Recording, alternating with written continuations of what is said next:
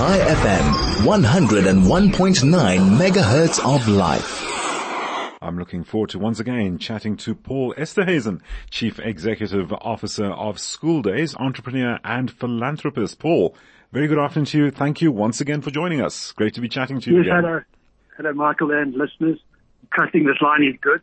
Yeah, It's you a bit just of an echo. okay. You just broke up a little, but no, it's fine. We've got you uh, on air, Paul. Once again, thank you for joining us. Uh, we're going to be discussing our country facing a reading crisis with reference to its uh, schooling structure. Now, there is this concerning low child literacy rate level, and an article I saw earlier on focused on the most recent uh, nationally representative and publicly available survey of reading outcomes known as the Progress in International Reading Literacy Study 2016. Now, this is the alarming part of it.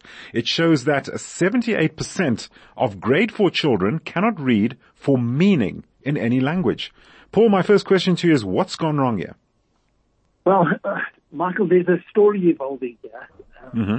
And, you know, w- we're living in two eras. We're living in a pre-pandemic and a post-pandemic era. Right. And uh, there's clearly a lot of redress that we're busy having to face in this country. And as recently as um, 2021, uh, the government actually commissioned a reading panel, the 2030 reading panel, and the goal and objective was to say that by 2030, every single child who's uh, at grade four level should be able to read for comprehension and for meaning, to be able to understand what they're doing. Right. And uh, then obviously we got blighted by COVID.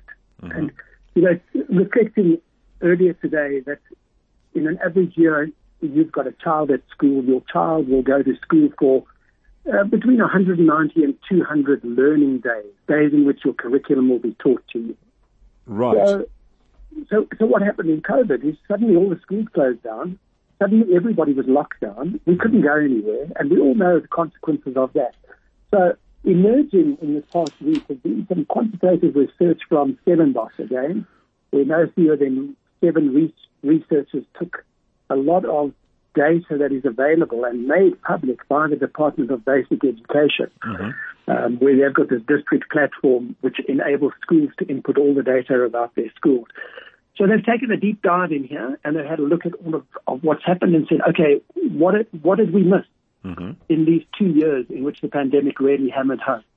And they came up with some figures which are alarming. So think about this. A child at school for 200 days in a year, um, over a two-year period, that's 400 days. And then suddenly the curriculum is not being taught. And they're putting a level of understanding that as much as one full year of teaching in the math syllabus was lost. And this is in the foundation phase in the school.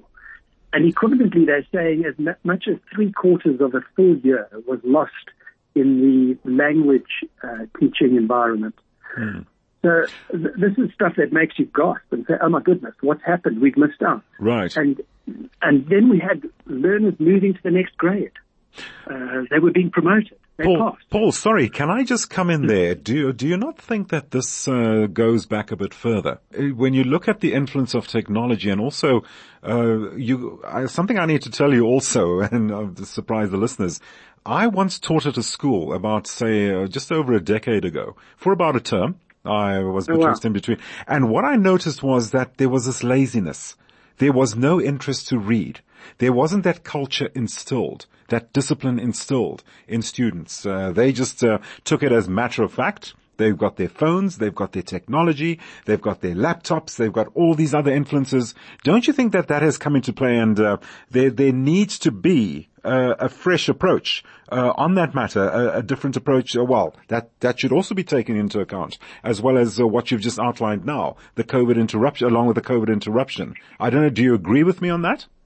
Well, I, I totally do, Michael, because I can just imagine you standing in front of a class of kids and you wanting to teach them, and they're looking at you with blank stares. Well- because all they want to do is look at their mobile phones and get back to what they were busy with. Can I just give you a hint of what I did? Um, I, I noticed that it was so bad that uh, I dedicated one class to them to read. Now, of course, you had the jokers who thought they could bring in comics and, you know, magazines and things like that, which I promptly threw out the window and said, no, no, no, no, no. You're going to pay attention more to proper literature, to proper, to books.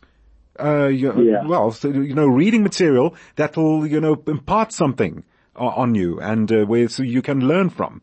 Do, are you agreeing with me on this? Do you think that th- we must be robust, uh, robust in that approach and uh, really imp- impress upon schools and, uh, you know, charity begins at home on parents that, you know, look, this has got to be done. There's got to be a focus Yeah. on this. Yeah. Well, well, I was chatting to Louise van Rhyn only as recently as last week, and she said to me, Paul, I'm going to ask you a question, and I've asked it of many. How do you get a learner to go through the grades from grade one to matric and get a good matric pass? Where does it start? Mm-hmm. What do they need to do? Right. And I said to her, well, they need to be taught. So she said, yeah, you're not wrong. They have to be taught. She said, but before you can teach, you have to do one thing. You have to get them to be able to read. There we and go. You need to be reading in grade three and Right. grade four. So, so where's the challenge? Here's the challenge. If, if I was, and I was thinking about this earlier today before we had this call, and I was saying to myself, if I'm a child in South Africa, and we all know the issues of immigration, leave the country, get out of here, Yes. can't deliver, broken, not fixed. Let's not moan. If mm-hmm. I'm a child in this country, I want to write a letter to the state president. I want to say, Mr. Ramaphosa, please, will you teach me to read? Mm-hmm. So that one day, when I matriculate with a good matric pass, I will be able to say to you, thank you, Mr. President, for having radically overhauled the education system in South Africa mm-hmm. when I was a child in grade one, so that I could become a citizen who's employable and is a good corporate citizen in South Africa.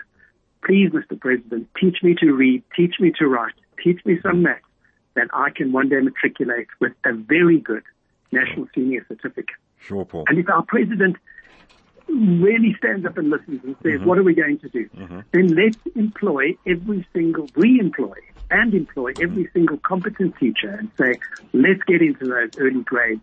Teach them to read for meaning. Because what's happening, I'm hearing as well, is they learn to speak the vernacular, learn to read the vernacular. Yes. Then land up coming into grade one, grade two, and grade three, and everything's taught in English. So- Okay, right. Mhm. So there's that oh, obstacle Michael, to overcome. You, you and I, every time Right. we speak, we can go on for, for ages. Right, I know, I know, Paul. But anyway, um, I love what you just said because uh, let's just hope uh, your what what you've just uh, mentioned on air resonates with the president. Uh, you know, he usually takes questions before Sona. Sona's tomorrow night, so uh, we hope that uh, yes, something he says something that alludes to this uh, situation, just to improve the educational standard, well, the reading and the literacy levels of our country, which are frightening at the moment. Paul, as you say, we can go on and on on the subject. Uh, we have run out of time now, but thank you very much for coming on board once again just to unpack this uh, particular educational issue.